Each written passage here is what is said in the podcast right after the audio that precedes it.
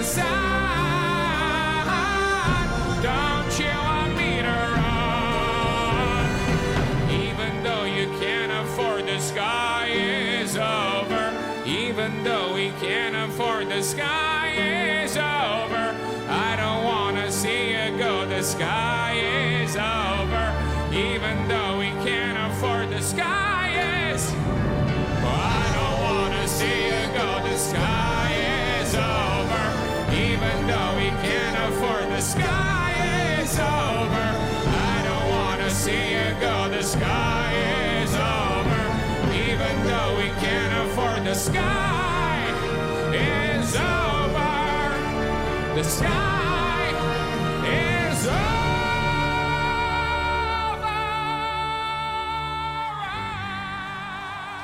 Transglobal Underground, siamo alla puntata numero 11, siete in compagnia di Marco Ercolani e vi do il benvenuto a tutti sulle frequenze di ADMR Rock Web Radio. Abbiamo esordito con il brano di Serge Tankian, Sky is Over, tratto da Elect the Dead Symphony, il suo disco eh, nella versione accompagnata dall'orchestra, se non sbaglio la Filarmonica di Melbourne, ed è un eh, brano assolutamente da brivido per quanto mi riguarda, che approccia in qualche modo la sensibilità artistica dell'ospite di oggi, che udite udite è finalmente una rappresentante del gentil sesso, dopo una serie interminabile di maschietti, sono riuscito finalmente a cogliere la disponibilità di una ragazza, una donna, una ragazza, insomma, da gentiluomini non si chiede mai l'età, e eh, è una persona con cui ho il piacere di lavorare da anni, eh, una persona che ammiro e che stimo molto professionalmente e umanamente, ha a che fare... Eh, c'è un bel trade union con la radio perché è nativa di Brescia, quindi eh, siamo sempre nella stessa zona di Chiari. Signore e signori, vi presento Viola Costa. Ciao Viola, benvenuta. Buonasera a tutti. Allora, Viola, chi non ti conoscesse, eh, ci saranno ben poche persone, penso, della, tra gli ascoltatori affezionati che non conoscano il Vittoriale. E tu sei legata al Vittoriale principalmente perché sei la direttrice artistica da diversi anni del festival Teneramente, eh, che è molto carino peraltro il gioco di parole che avete fatto nel titolo, vero? Beh, eh, sì, non, ce ne non ci impossessiamo di qualcosa che non è nostro, ma è un gioco di parole di D'Annunzio, per cui lui giocava con, eh, appunto, con le parole perché era un maestro delle parole e questo era un giochino che faceva con le donne, con tante delle donne che frequentavano il Vittoriale. E c'è anche una lettera manoscritta in cui invita Olga, una delle, appunto, delle sue tante amanti, a ricordarsi di lui eh, con, con, tenerezza. E con la tenerezza però è un sentimento che, che sentiamo molto vicino, quindi ci, ci piaceva come nome e come come monito. Eh, perché appunto il Festival del Vittoriale si svolge, per chi non lo conoscesse, a Gardone Riviera, nella casa museo di, del, di, di Gabriele D'Annunzio, dove fra la casa, i giardini e tante cose, tanti memorabilia, monumenti che eh, appunto rappresentano il poeta, c'è anche un anfiteatro, recentemente anche restaurato, dove eh, Viola, non, non, è la prima chiaramente, ma eh, da diversi anni lei segue la programmazione di un festival, anzi è, ha creato il festival teneramente, che coniuga musica, teatro, balletto. E, sicuramente è ormai diventato un appuntamento fisso dell'estate eh, italiana, mi verrebbe da dire della musica leggera, soprattutto perché lei è stata capace di uh, farci arrivare diversi nomi, anche blasonati, della scena internazionale. Citiamone qualcuno, uh, Ben Harper, Jeff Beck, Steve Winwood, anche cose più, più recenti come Damon Albarn piuttosto che i Calexico. Uh, tantissimi nomi che andremo ad esplorare nel corso dell'intervista, ma farei un passo indietro per conoscere meglio Viola. Come da tradizione il nostro programma si propone di eh, affrontare la biografia dei nostri ospiti. Quindi Viola, tu nasci a Brescia e come sono stati i primi approcci con la musica? Uh, sentiti libera di, di esplorare. sono stati un disastro. Io sono nata stonata, ma proprio tanto stonata, peraltro ero quella stonata di famiglia, perché ero di una, fam- una famiglia insomma, in cui mamma e sorella hanno una bellissima voce, molto intonate, mamma suonava il pianoforte, quindi io ero la, la pecora nera. E, e, la musica è stata per tanti anni per me un, un magma incomprensibile, per cui era quella cosa lì che io tentavo di riprodurre con la voce. Mi dicono anche senza grandi tumori, non ho un problema di timidezza in effetti, quindi urlando a squarciagola da bambina e rompendo le orecchie di tutti. E, eh, e poi ovviamente a forza di sentirmi dire che ero stonata, ho cominciato a, farmene una ragione, per cui a eh, così, cercare di, di, tenerla sempre più per me. Eh, mi ricordo particolare alle, alle, medie la frustrazione enorme, ma allo stesso tempo la grande ammirazione, perché sicuramente la curiosità è una eh, nota che mi caratterizza molto, per un mio compagno di classe quando la professoressa di musica ci eh, quella illuminata, quella di terza media, che passò dalla storia della musica con l'approccio antico noiosissimo della biografia degli artisti, eh, a un ascolto, a un rapporto un po' più vicino con la musica, anche quella che ascoltano i ragazzini di quell'età. E quindi un giorno arrivò in classe e ci mise una musicassetta eh, con un brano dell'ultimo disco di Sting. Mm. E ci disse, adesso diteci, diteci ragazzi che cosa senti, quali sono gli strumenti che suonano in questo pezzo. Ecco, già solo la domanda, che si di, dicono quelli intelligenti, contiene, se ben posta, contiene tutte le risposte, mi disarmò totalmente, perché per me pensare che nella musica e nell'ascolto di un brano musicale si potessero distinguere gli strumenti che arrivano a comporlo era parlare una, una, lingua che decisamente io non conoscevo. Per me quella roba lì era tutta una cosa unica che, aveva, che produceva quell'effetto finale. E un mio compagno illuminato, mi ricordo perfettamente il nome, perfino io dove ero seduta in classe, quando ascoltai la sua risposta, disse sento i violini. Ecco, quello per me fu anche l'inizio di una sfida e raccontandotelo già mi chiedo, magari che io sia anche un po' competitiva perché in effetti da lì dissi no, devo riuscirci anch'io. E quindi cominciai un percorso silenzioso di autoeducazione alla musica che eh, culminò negli anni del liceo nella, nei miei esercizi da autodidatta in vasca da bagno con delle canzonette di musica leggera, di musica italiana, una in particolare, Margherita di Cocciante, che io provavo a cantare sillabandola e quindi provando a capire sillaba per sillaba se la nota successiva fosse banalmente più acuta o più grave. Pensa come stavo messa, proprio veramente. Sì, un approccio sicuramente colto, ecco, che, che, poi ti caratterizza ancora adesso. Ma al di là del, della sperimentazione vocale, eccetera, banalmente hai iniziato a comprare dischi, hai iniziato ad andare a concerti, eh, a suonare uno sì, strumento, c'è stata, oppure... C'è stata una folgorazione a 11 anni perché comunque in casa si ascoltava Sanremo, quello era proprio il must. E mi ricordo che eh, nell'anno della mia prima media sentii questo cantante Enrico Ruggeri a Sanremo cantare una canzone che mi folgorò, Rien ne va plus. E quindi nel, nell'estate della prima media poi i miei genitori mi portarono a sentire un concerto di Enrico Ruggeri. Quello fu il primo concerto della mia vita, che però ricordo ancora benissimo, anche perché Enrico Ruggeri eh, in cameretta diventò il poster che era subentrato a quelli di Giuliano Gemma, che a sua volta era subentrato ad Antonio Cabrini. Quindi per me era tutta una cosa sola. Comunque questi erano i miei miti della, dell'infanzia e della giovinezza. E poi da lì eh, sono cominciate le perlustrazioni della musica prevalentemente italiana, però ci sono anche episodi abbastanza vergognosi. Io in quarta ginnasio andai a sentire il concerto di Cristina D'Avena. Questo Perché vergognosi?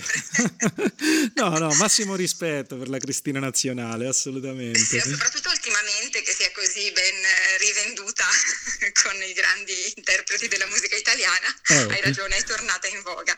Senti, eh, visto che lo abbiamo citato, non ce ne voglia eh, Enrico Ruggeri, ma mh, bloccherei il parlato con un po' di Sting proprio mettendo Englishman in New York a celebrare questa tua prima folgorazione sulla via di Damasco, ok? Grazie. Sting, Englishman in New York, al Transglobal Underground.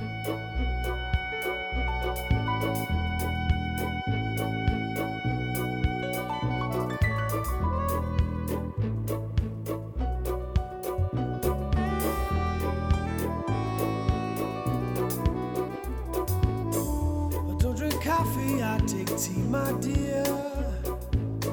I like my toast on one side.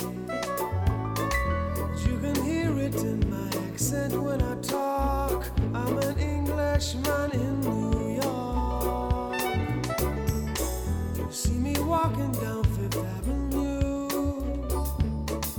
walking cane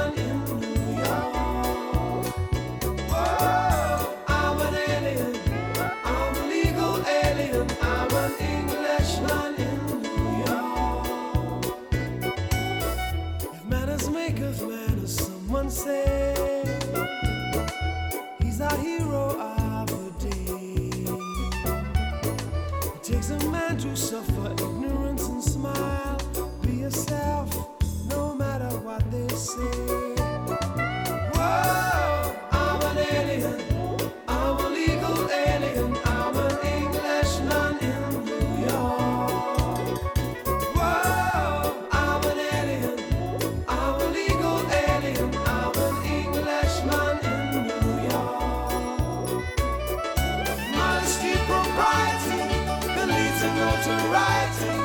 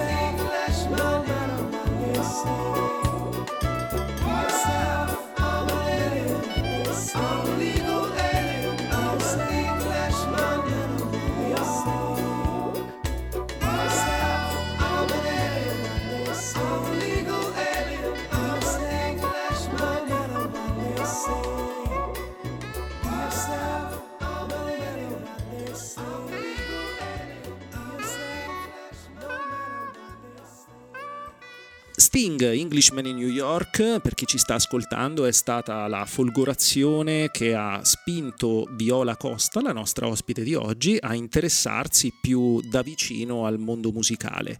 Ci stava raccontando, prima di mettere la canzone, proprio dei suoi primi amori artistici, musicali, di, della scena italiana principalmente, ma so che arrivata appunto a, al liceo, suppongo, eh, ha avuto un altro forte amore, quello per il teatro, quindi la invito a continuare la sua biografia.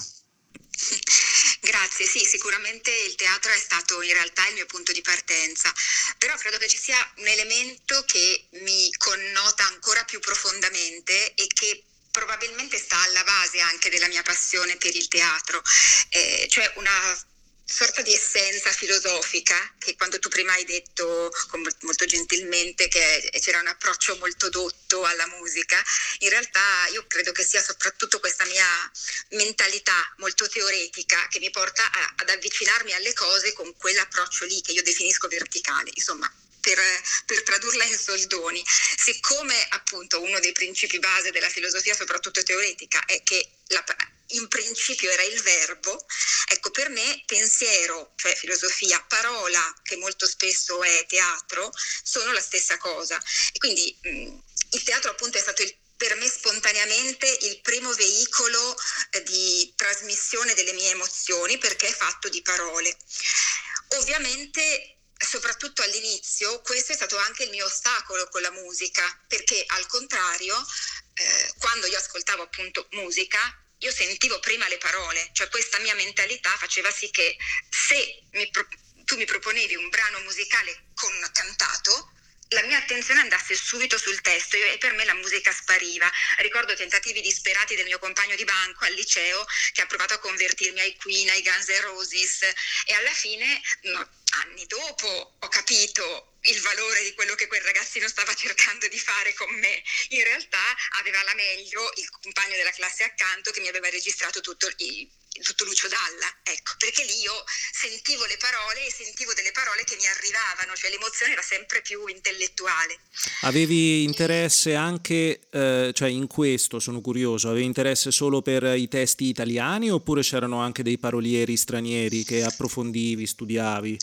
E qui in realtà siamo purtroppo al liceo e eh, io sono purtroppo una di quelle che alle medie vennero assegnate, nonostante la richiesta, a una classe di francese. Quindi io al liceo non, parlavo, non capivo assolutamente una parola di inglese, già ora faccio fatica, ancora ora faccio fatica con l'inglese, nonostante nel mio lavoro ovviamente sia indispensabile. E quindi no, in quegli anni ovvia- inevitabilmente la mia attenzione andava sulla musica italiana. Poi sì, c'era qualche grande cantautore francese, ma dobbiamo arrivare verso la fine del liceo, anni dell'università per, per avvicinarmi a Brassens o a Jacques Brel o a questi comunque francesi. Quindi no, decisamente l'attenzione era italiana. Era più sull'italiana, ok. E, e quindi col teatro lo hai praticato anche attivamente per diversi anni, sei stata un'attrice, sì. so. L'ho praticato da attrice, eh, ho smesso molto presto perché la vita privata mi ha portata a rinunciare in fretta rapidamente alle tournée, che sono ciò che affliggono molta parte della vita degli artisti e dei, appunto quindi anche dei teatranti, però ho avuto poi una scuola di teatro a Brescia in quegli anni in cui appunto sono, sono rimasta in città e ho cominciato a frequentare la musica proprio in relazione al teatro, cioè la musica è tornata ma in relazione al teatro. E lì c'è stata una folgorazione mh, veramente una folgorazione per un musicista che non metteva le parole nel, nel, suo lavoro, ma che aveva un aspetto narrativo molto forte. Mi ricordo che ho, ho sentito al CRT qui a Milano un concerto di Blixa Bargeld, mm-hmm. meraviglioso, in cui Blixa da solo aveva ricreato i suoni dell'universo. Per me la musica elettronica all'epoca era una cosa misteriosissima, non sapevo neanche cosa potesse essere, però veramente da lì uscì con la pelle d'oca. Credo che sia stata la prima volta in cui la musica, solo musica, solo strumentale, ha, mi ha provocato delle emozioni così forti. Ripeto, c'era sicuramente un aspetto narrativo in questa sua creazione dell'universo, coinvolgeva anche molto il pubblico, dialogando con il pubblico, però il risultato finale lo ricordo ancora come qualcosa di... Eh, di, di, misterioso e di potentissimo. E poi è arrivato, sempre tramite il teatro, mh, un musicista italiano, Walter Beltrami, anzi bresciano anche lui, tra l'altro ci siamo conosciuti per, per motivi banalissimi, io lasciavo casa, cercavo qualcuno che volesse subentrare nel mio affitto, quindi molta contingenza. E, e lui è un musicista, mh, compositore di jazz contemporaneo, musica improvvisata, che eh, mi ha veramente consentito di fare quel passo che è stata per me la svolta, e cioè di ascoltare la musica finalmente in quanto opera d'arte che ha sì un linguaggio a sé, ma che ha anche a volte una caratteristica che che è percepibile da tutti e che ne determina la qualità immediata per me, che è l'urgenza. C'è qualcosa nella sua musica e che poi ho riconosciuto anche nella musica di tanti altri, che siano canzoni, che siano brani strumentali, che sia musica di qualunque genere, dalla classica al punk, eh, ma questa caratteristica di urgenza espressiva, di, di forte necessità espressiva, fa sì che eh, di fronte a quel prodotto artistico io mi emozioni soprattutto che mi emozioni se quel prodotto accade dal vivo, questo naturalmente sublima, sublima l'esperienza dell'ascolto. E qui ci arriveremo, penso, dopo il prossimo brano, quando inizieremo a parlare di come ti sei approcciata alla creazione del festival che attualmente dirigi. E allora, eh, tra l'altro volevo, eh, dire, sottolineare veramente la sensibilità forte della, di Viola, della nostra ospite di oggi, che eh, devo dire effettivamente fa notare la differenza fra gli ospiti precedenti, tutti, tutti maschietti, e eh, finalmente una, una donna perché eh, realmente ti emoziona sentire, mi emoziona sentirti parlare del, delle canzoni così, di quello che ti crea, di quello che ti danno, le, le ridescrivi questa sensazione che sicuramente è condivisa anche da, da, uomini o non solo dalle donne, però riuscite, riesci sicuramente a descriverla in maniera molto, molto profonda. Quindi, visto che hai citato sia, eh, hai citato Beltrami, ma Prima parlavi di eh, compositori, di canzoni in francese. Tu nella tua playlist che mi hai dato hai messo sia un brano di Beltrami che un brano di Theo Blackman, ma cantato in francese. Theo Blackman tedesco, ma cantato in francese. Quindi ora scegli tu cosa vuoi trasmettere. Mandami assolutamente Theo Blackman. Ok, allora il brano tratto dall'album Origami del 2001 è Douce Dame Jolie di Theo Blackman.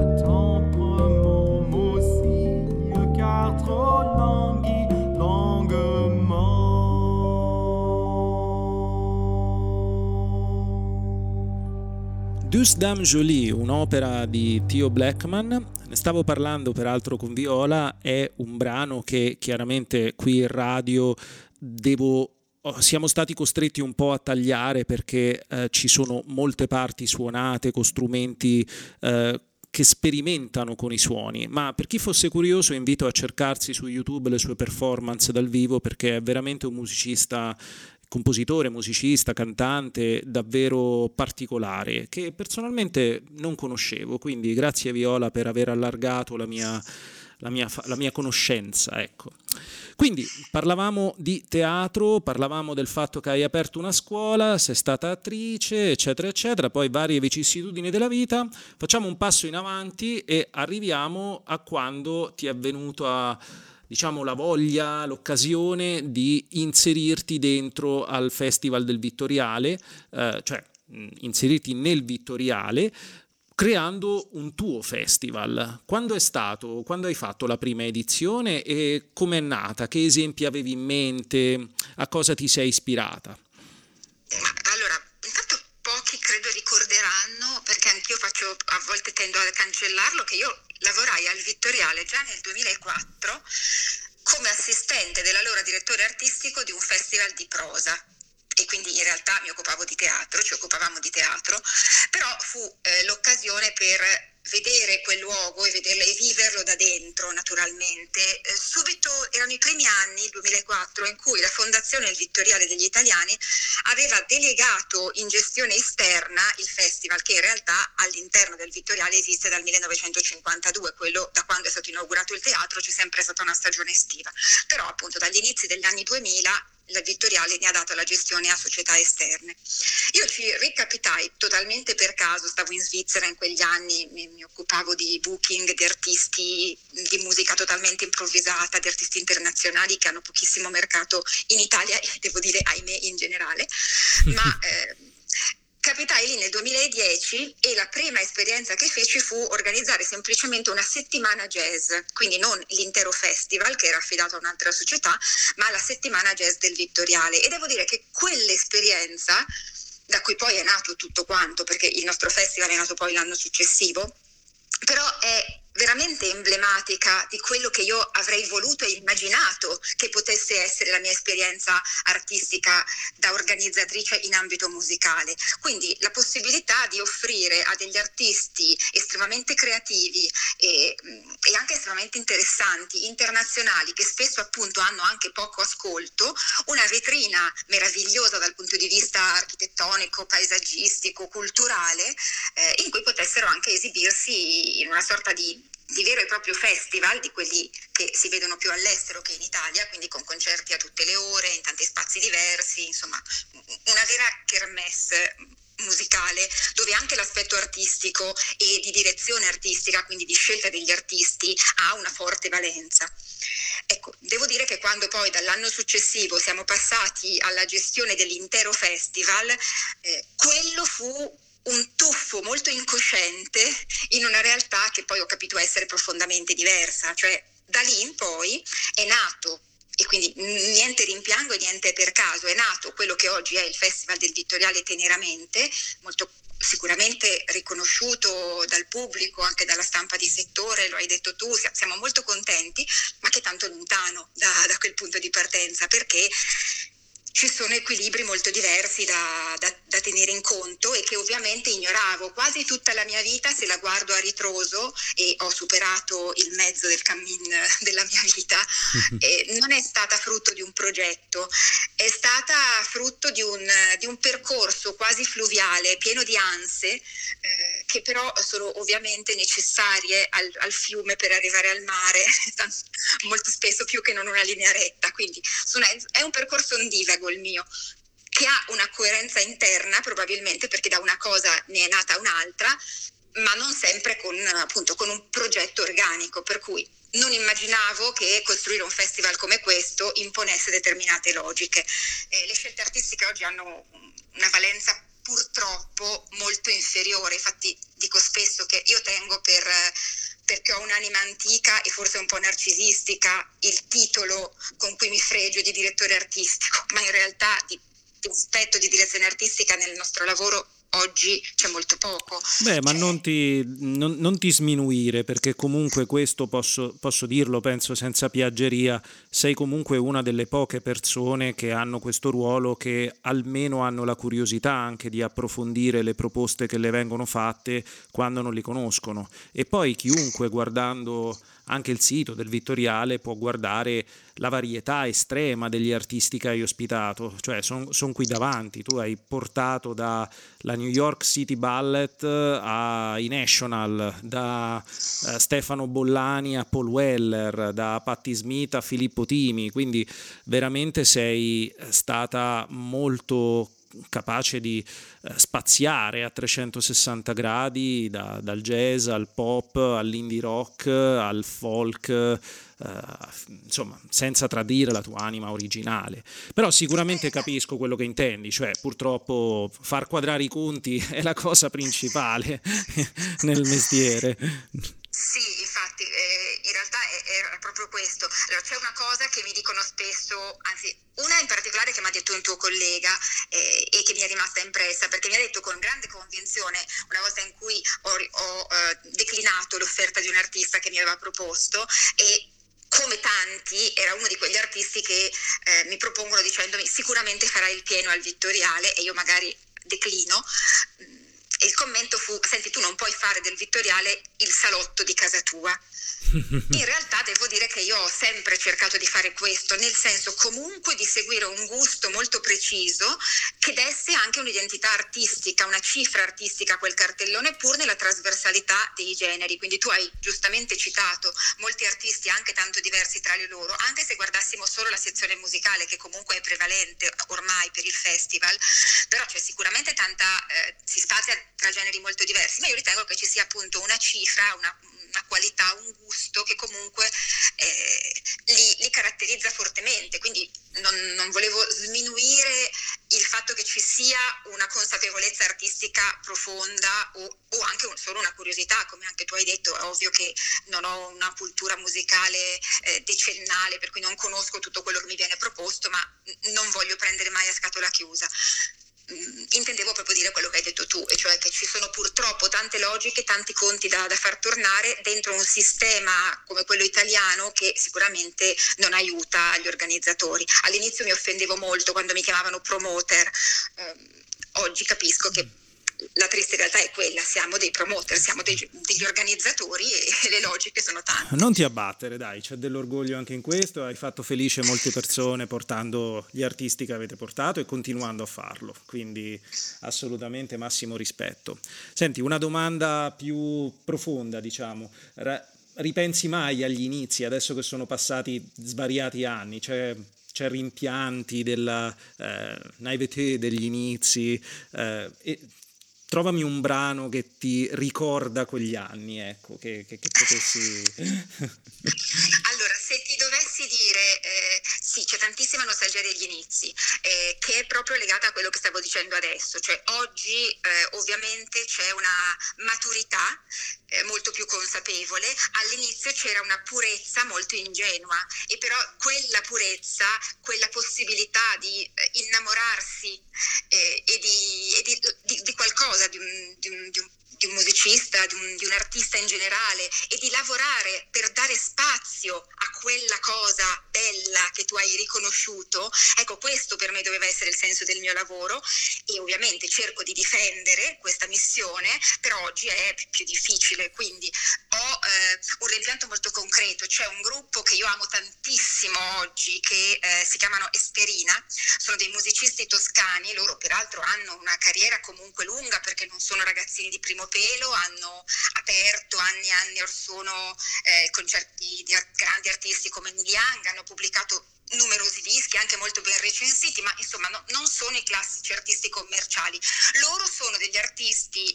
Mh, diciamo un po' stanno tra il post rock e il cantautorato, sì. eh, sicuramente però tutto sommato con una vena anche melodica piuttosto forte, eh, per cui io non mi spiego mai perché non siano riusciti in Italia ad avere un mercato così, eh, così, come quello di altri gruppi. Io trovo che abbiano veramente una potenza e sono tra, quegli, tra gli artisti di cui avver- avverto più nitidamente quell'urgenza che ti dicevo all'inizio.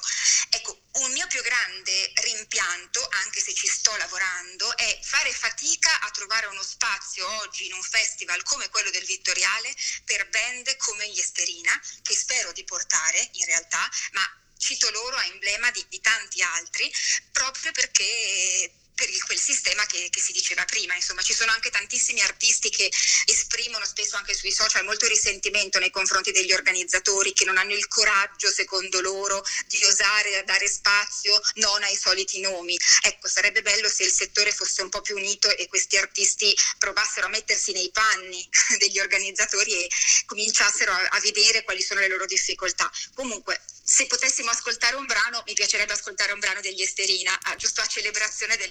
Guarda caso ce l'ho. Guarda caso ce l'ho. Eh, ce l'ho e ti proporrei un brano dall'accento romanesco, almeno nel titolo, che si intitola Fero, senza corrente. Che ne pensi? Può andare? È un capolavoro. Allora Esterina sia per tutti voi. Storge il ferro per il cancello, salda il danno di lamiera, alla casalinga poco, sincera, al vagone di gente che piange e si recinta, canta gli occhi chiusi, prega con gli sputi.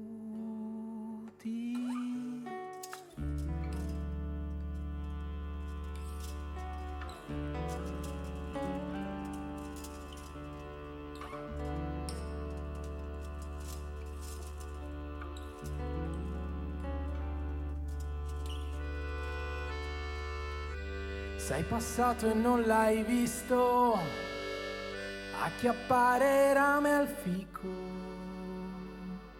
che il suo di padre fece terra e il suo sorriso antico a cielo aperto. Sei passato e non l'hai visto perché non vale niente dentro un cesto. È cemento di notte ferro e di botte, è saliva di un giorno e acqua di un bozzo e cemento di notte, è di ferro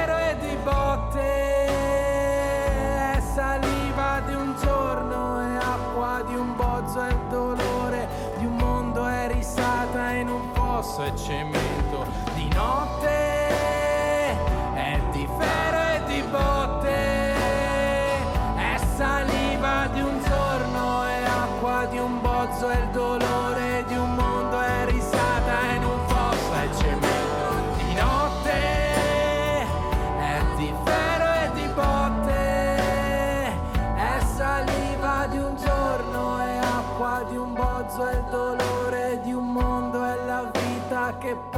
soul.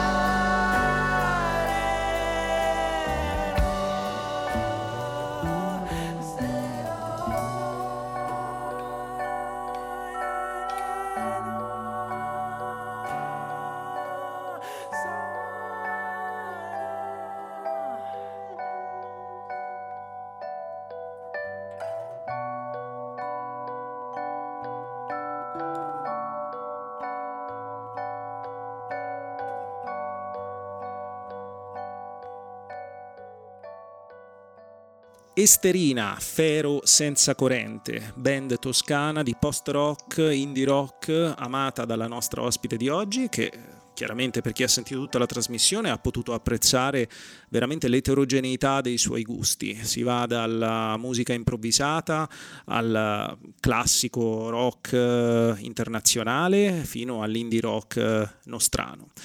Quindi, eh, Viola, tu nella tua carriera al Vittoriale hai organizzato finora nove edizioni, la decima ci sarebbe dovuta essere l'estate scorsa, ci sarà quest'anno o tutt'al più sarà splittata con l'anno prossimo, ma comunque sia, siamo addirittura d'arrivo di 10 edizioni. A una media di 12 concerti a edizione hai quasi raggiunto il centinaio di ospiti. Qual è quello che ti ha emozionato di più, quello che ti ha fatto più piacere ospitare a livello artistico e eh, raccontaci anche qualche aneddoto tragicomico, perché insomma sicuramente non è facile avere a che fare con artisti di questo calibro dentro una venue così particolare, delicata e preziosa come, come il Vittoriale, che è un monumento nazionale, quindi sicuramente non è un club privato. Ecco. Ma eh il nome che in assoluto ti, mi, mi, viene in mente sempre per primo è quello di un ospite che abbiamo avuto nel nostro primo anno, nella nostra prima edizione, che è stato Lurid, nell'ultimo tour italiano che ha fatto. Era veramente già molto sofferente, quindi ho il ricordo di lui dietro le quinte, eh, ho il ricordo di, del nostro dei nostri collaboratori che lo accompagnano fisicamente sul palco e quasi lo reggono e quindi anche del nostro timore, del nostro chiederci ma ce la farà a reggere un concerto? E poi di quella energia veramente immensa che immediatamente è uscita dalla sua bocca quando l'ha aperta e pur avendo una voce flebile ha tirato fuori quella, tutto quel concentrato di storia che lui era. Quindi probabilmente perché ha sentito diversi concerti di Lurid e c'è il paragone, eh, quello potrebbe non essere stato un momento indimenticabile. Per me eh, è stata un'emozione enorme, proprio percepire la grandezza nel, nella nella sua fragilità di quel momento e, e allo stesso tempo nella sua forza, un musicista favoloso, veramente favoloso. E poi vabbè, io per anni ho custodito il sogno nel cassetto di portare Jeff Beck al Vittoriale, che è uno dei miei chitarristi, probabilmente il mio chitarrista in assoluto preferito per il suono della sua chitarra. E quindi ho gioito enormemente quando ci siamo riusciti 3-4 anni, forse 3 anni fa, adesso non ricordo esattamente l'edizione, David Byrne, un altro artista che, che, amavo moltissimo e che venne, tra l'altro venne insieme a Sam Vincent, che pure è una, eh, una musicista molto interessante, in un concerto che veramente considero indimenticabile. Tra, eh, quelli, tra gli artisti che ci hanno fatto più penare ce n'è uno eh, di cui, non so, magari dico il peccato e non il peccatore, anche se abbastanza facilmente lo si può immaginare perché è celeberrimo per essere uno di quei musicisti che, che tutti gli organizzatori temono e anche un po' il pubblico, è uno di quelli che eh, no, detestano le fotografie, so che conosci il tema, no? Un pianista, scommetto un pianista, un pianista che ha cominciato due mesi prima a farci disperare perché ci hanno mandato le richieste più improbabili, pur suonando all'aperto voleva un certo grado di umidità sul palco, voleva che il palco non avesse minimamente pendenza, quindi abbiamo dovuto far misurare il palco che ha una pendenza dello 0,2% sul palco dell'anfiteatro e, e, niente, non gli andava bene, quindi abbiamo chiamato un falegname che ha dovuto costruire una pedana, adesso non voglio essere troppo tecnica, ma lo 0,2% veramente è uno spessore minimale, sì, cioè impercettibile. Per costruire.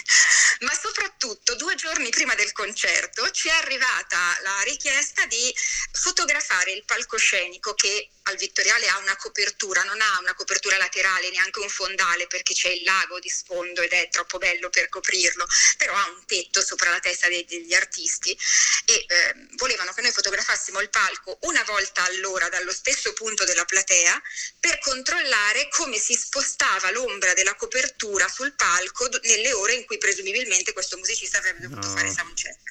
Cioè, non ci dorme la notte. qualche ora ci, arrivato, ci sono arrivati i disegni del palco con richiesta di procurarci sette ombrelloni da sole, bianchi, tutti uguali, senza scritte, e i disegnini mostravano come avremmo dovuto spostarli ogni ora sul palco per andare a compensare lo spostamento dell'ombra della copertura veramente una cosa da, da paranoia totale. Mm. Il giorno del concerto ci hanno consegnato le norme da dare al pubblico. La prima era vietato tossire. No- non ti è venuto in mente chi me l'ha fatto fare? come no, ma proprio come no. Però ti devo anche dire che eh, qualche mese dopo la ragazza che per noi si occupava di produzione ai camerini è stata contattata dall'agente personale di questo grande pianista che le ha comunicato che la- L'assistente di questo pianista era rimasta incinta, quindi non avrebbe potuto seguirlo nel successivo tour europeo. E ripensando al tour europeo ultimo, la, la situazione, il luogo, il teatro dove è stato accolto meglio è stato il Vittoriale. Si ricordava che alle 17 gli è stato portato un cocktail di cui ora non ricordo più la composizione di un certo tipo ed era tutto citato nella mail e quindi chiedeva a questa ragazza se in accordo con noi lei fosse stata disponibile per seguirlo nel suo successivo tour europeo. E Fantastico. L'ho appeso questa mail in bagno per qualche anno a perenne monito. È apprezzabile, assolutamente, assolutamente. Il nostro lavoro. Senti, prima di un'ultima domanda, visto che lo hai citato prima come tuo amico, nonché tra i principali influencer tuo- della tua formazione musicale, come promesso andiamo ad ascoltarci un brano di Beltrami, del chitarrista e compositore jazz bresciano. Hai scelto The Flame. Perché? Qualche Grazie. ragione particolare per questo brano? Intanto perché eh, la melodia di questo brano, pur essendo lui un musicista, in realtà è un compositore, però insomma molto basato sulla musica improvvisata, comunque ha un gusto melodico molto forte. La melodia di quel brano l'ha composta negli anni in cui io lo frequentavo di più e quindi nei miei anni di battesimo alla musica, perciò eh, sono molto legata a quell'esecuzione. Poi vabbè, ce ne sarebbero tantissimi, conosco tutta la sua produzione musicale, lui peraltro non vive più in Italia da molti anni, ma ma, ma davvero spero che qualche ascoltatore si incuriosirà del, della del suo lavoro e se lo andrà a cercare. D'accordo, allora The Flame di Walter Beltrami, rimanete con noi per il Transglobal Underground, ultime e più interessanti domande dopo questa. Ciao!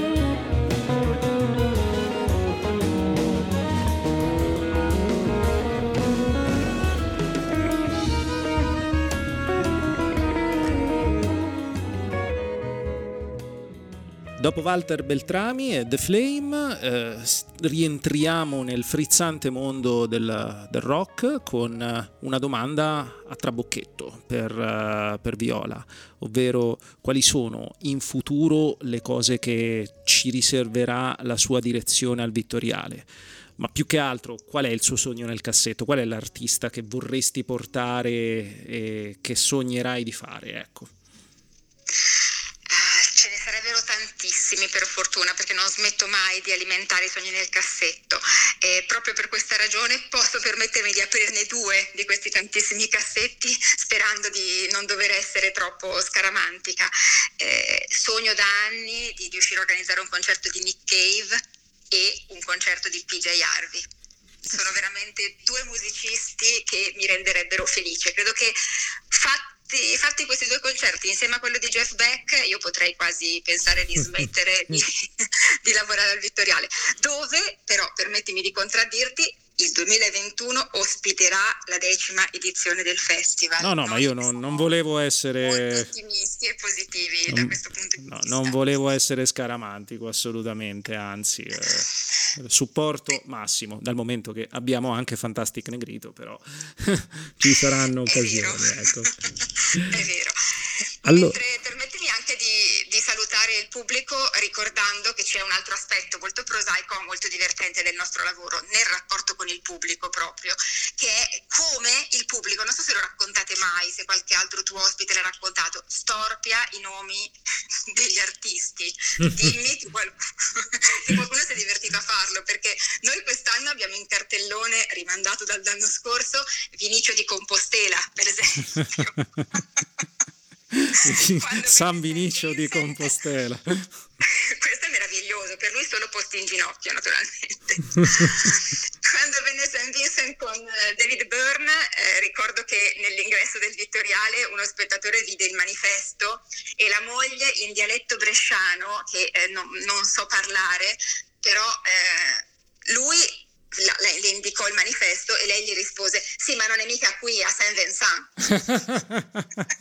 e un altro fissando, ma proprio fissando, ha inchiodato in bicicletta davanti al manifesto del concerto di Keith Jarrett, il cui contrabbassista è Gary Peacock, e ha telefonato a qualcuno, non so a chi, e gli ha detto non ci crederai mai, al Vittoriale viene Gregory Peck. C'è un po' di dislessia e un po' di fantasia sicuramente. La chicca non è musicale, è teatrale, ma vi prego, è esilarante. Le allegre comari di Windows. Con Bill Gates nei panni. La biglietteria riserva delle grandi sorprese sì, sì, sì, sicuramente dovremo fare una puntata con tutti gli ospiti insieme, ognuno che porta queste perle dalla propria esperienza. Faremo una puntata collettiva per questo prima o poi. Viola, siamo giunti alla fine di questa intervista. Ti ringraziamo, ti ringrazio e ti ringraziamo a nome della radio per la tua disponibilità. Seguite il festival, la programmazione, il sito è www.anfiteatrodelvittoriale.com e eh, Facebook uguale. Viola sarà con noi, speriamo, anche una prossima volta per continuare a raccontarci di questa meravigliosa esperienza che sta portando avanti e anche dei futuri passi che farà nella sua vita e carriera. Grazie Viola. Ringrazio, io te per l'invito, per le bellissime parole, per lo spazio che mi hai dato e ovviamente quindi anche la radio per questa bellissima iniziativa. E chiudiamo con il tuo adoratissimo Jeff Beck che dall'album Emotion and Commotion del 2010 ci tira fuori un bel Nessun Dorma, il tema della Turandot di Puccini. Ciao, buonanotte a tutti dal Transglobal Underground.